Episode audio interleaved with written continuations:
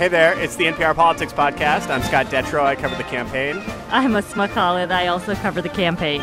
I'm Juana Summers. I cover politics. And I'm Domenico Montanaro, senior political editor and correspondent. It is eleven fifty Eastern on Wednesday, November twentieth. The fifth Democratic debate hosted by M S N B C and The Washington Post just wrapped. Uh, Asma, you're in Atlanta. How is it down there? That's right. I am. I am at the Tyler Perry Studios, and we uh, are still sort of in the midst of this media center spin room. It's all one big warehouse space, and um, it's been a noisy night, but I would say, you know, to me, the debate felt kind of like a status quo debate, but I'm sure we'll talk more about that. Definitely. Before we get to that, though, some other very important stuff we got to work through. Juana, welcome to the podcast. Thanks. You have uh, just joined our twenty twenty team to cover demographics and culture for the campaign. You are a longtime national political reporter, and I only recently learned that you're very into pinball.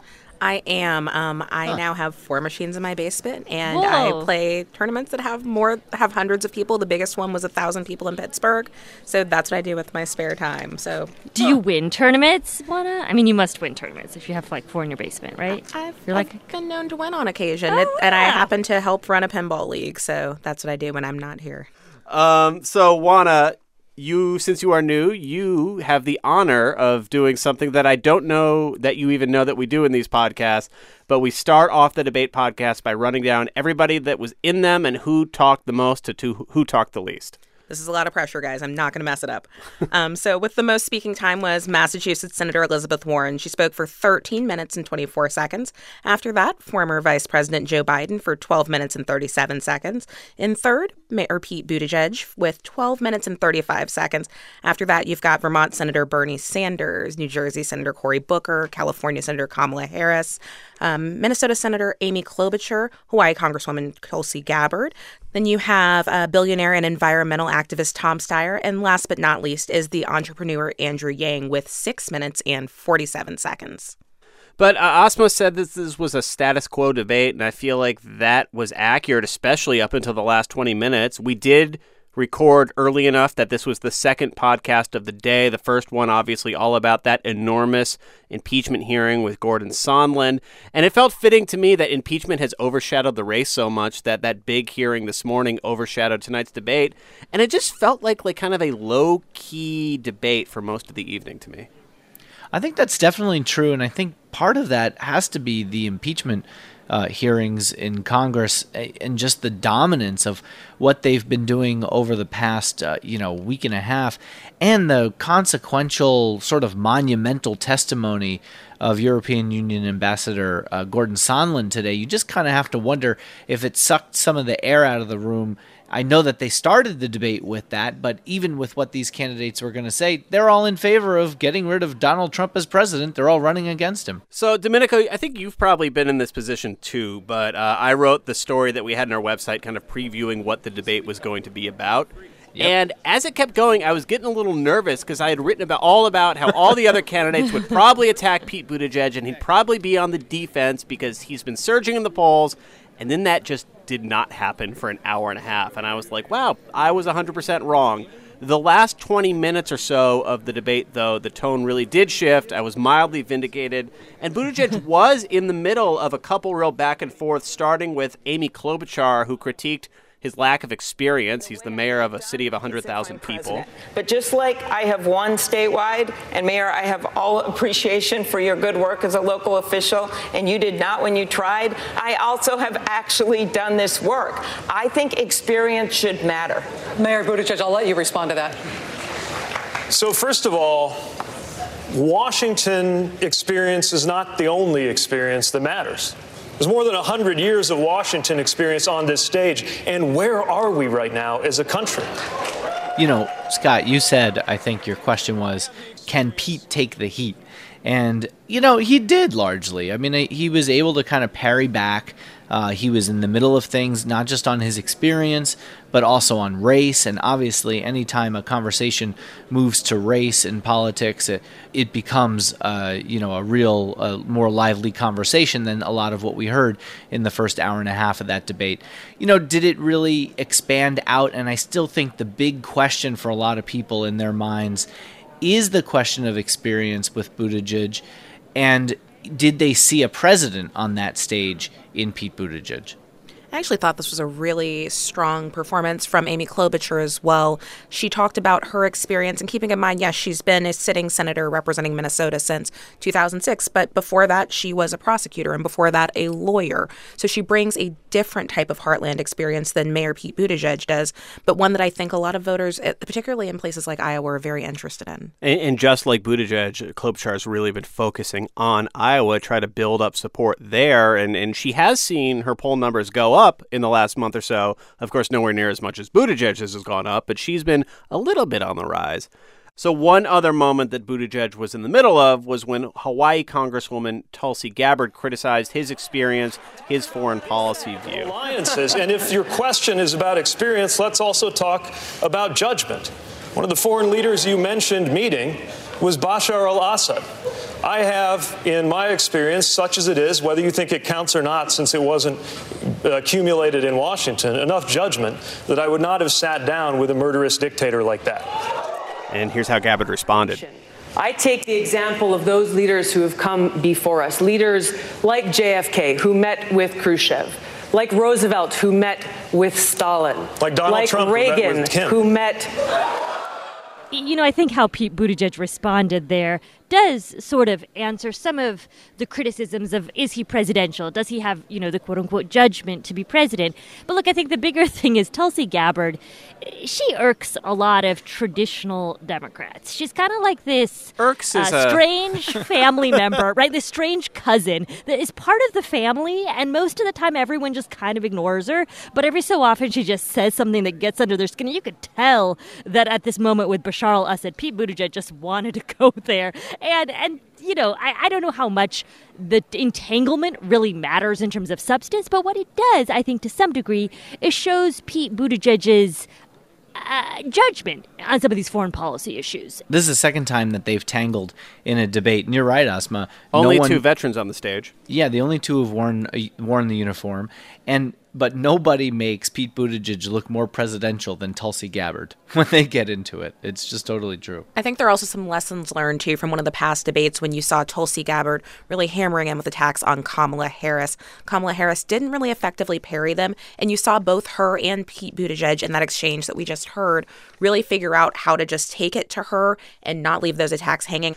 Let's shift gears to, to one more theme that we saw tonight. Uh, the debate was in Atlanta. There were a lot of questions about reaching out to black voters, conversation about voting rights and other issues. But but but there was also this one contrasting moment between Cory Booker and Joe Biden. I, I have a lot of respect uh, for, for the vice president. He has sworn me into my office as a hero. This week, I hear him literally say that I don't think we should legalize marijuana. I, I, I I thought you might have been high when you said it. and, and Juana, that's, that's just like yet another moment where you take a step back and think, wow, the party has shifted so much to the left in such a short period of time.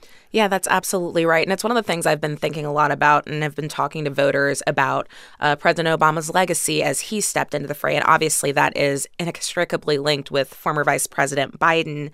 And so there's this big question of, what direction the next standard bearer, no matter who that Democrat is, needs to take the party in. Uh, you heard former President Obama argue last week that they need to not lurch too far left and tear the whole system down. Obviously, former Vice President Biden isn't a candidate who would lurch the party to the left, but you see a lot of other candidates on that stage, including Cory Booker and others, that likely would, at least farther left than the Obama-Biden presidency would take it. Yeah, for sure. And then the polls of, for, for legalizing marijuana are so much different than at the beginning of the Obama presidency. So Biden responds. He makes a broader point about support from black voters, and the response got Biden-esque.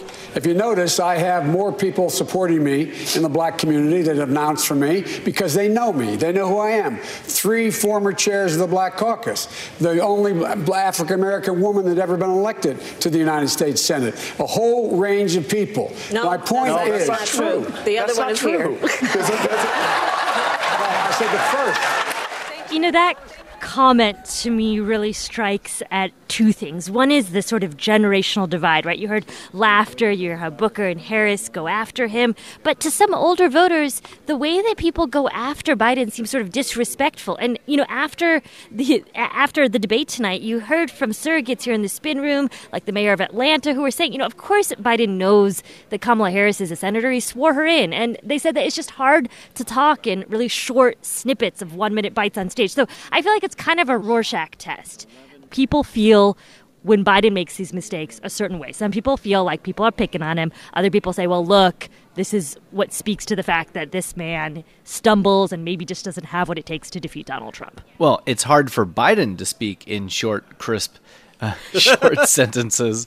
You know, I mean, this is part of debates. You know, you have to be able to make your case in a tightly packaged Uh, you know, subject, verb, object kind of way.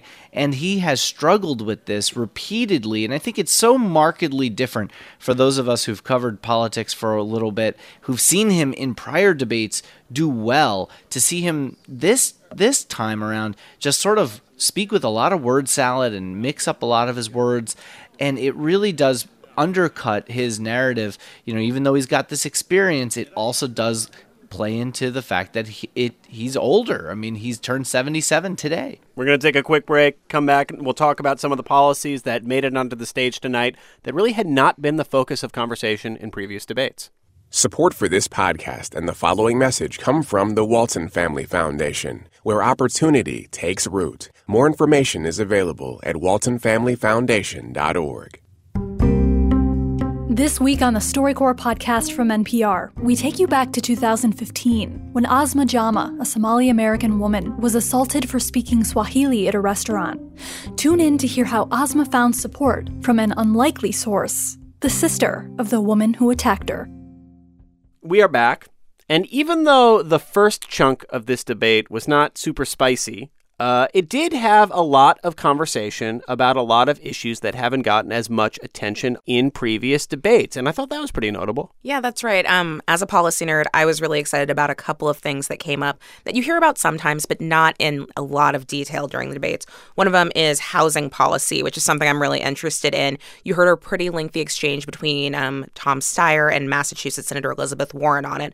Elizabeth Warren really getting in the details there, talking about things like redlining. Yeah, describe discriminatory housing policy. Yeah, absolutely. Um, so not to get too wonky, but essentially those are seg- furthering segregation efforts by refusing to insure mortgages in and around African-American neighborhoods, policy with a lot of history in the United States. So you heard her talk about that. The other big thing that came up, and I want to point out that the moderators asked this not just to the women on stage, but to the men, was paid family leave. You heard a great discussion between a number of candidates, Andrew Yang, who's the father of two young kids, as well as folks like Kamala Harris and Amy Klobuchar talking talking about what they would do on this issue that obviously affects so many American households. And climate change, too, which obviously has come up. Well, it's it's gotten attention for not coming up in some debates, but it's been talked about a lot. But they really stayed with it for a few minutes talking about it in detail. But Asma, one thing that didn't come up, Medicare for all. It's been like the first half hour of every debate so yeah. far. Hardly anything tonight. Yeah, I mean, we got some questions on Medicare for all, but to your point, since the previous debate, Elizabeth Warren, who had been criticized pretty roundly for her lack of details earlier on Medicare for all, has released two health care plans. One, how she's going to pay for it. The second, how she's going to transition to it.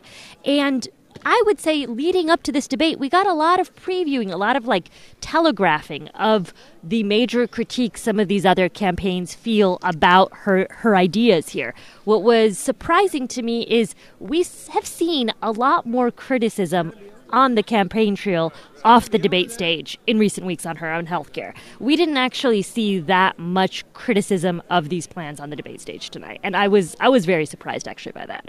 So we started the podcast by noting the talking time and that Andrew Yang had the least amount of talking time, about half or so of, of how much Elizabeth Warren got. But I thought he was pretty memorable in the moments that he did have. I thought he had a pretty good night. One moment jumped out to me. He was asked another direct question. What would he uh, talk about on his phone call with Russia's president, Vladimir Putin, if he did become president? Well, first I'd say, I'm sorry I beat your guy.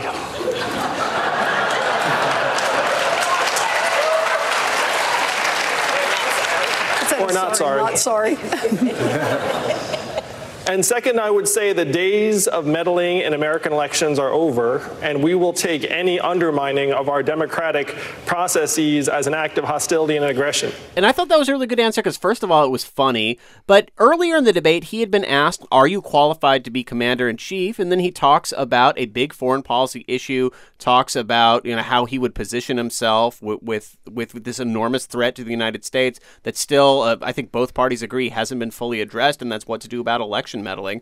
So I thought that, and a few other times, he really uh, made his presence felt. Yeah, I mean, he's a like well, I mean, he's a well thought out guy. You know, he's not an unserious person, right? I mean, I think a lot of times some of these quote unquote fringe candidates can come across as frankly a little nutty.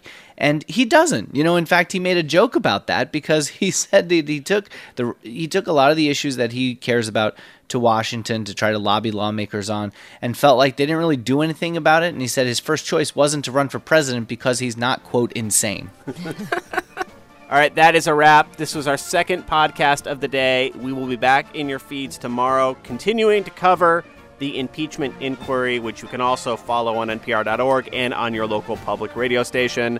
I think that is all we have to say for today, though. I'm Scott Detrow. I cover the campaign. I'm Asma Khalid. I also cover the campaign. I'm Juana Summers. I cover politics. And I'm Domenico Montanaro, senior political editor and correspondent. Thank you for listening to the N P R Politics Podcast.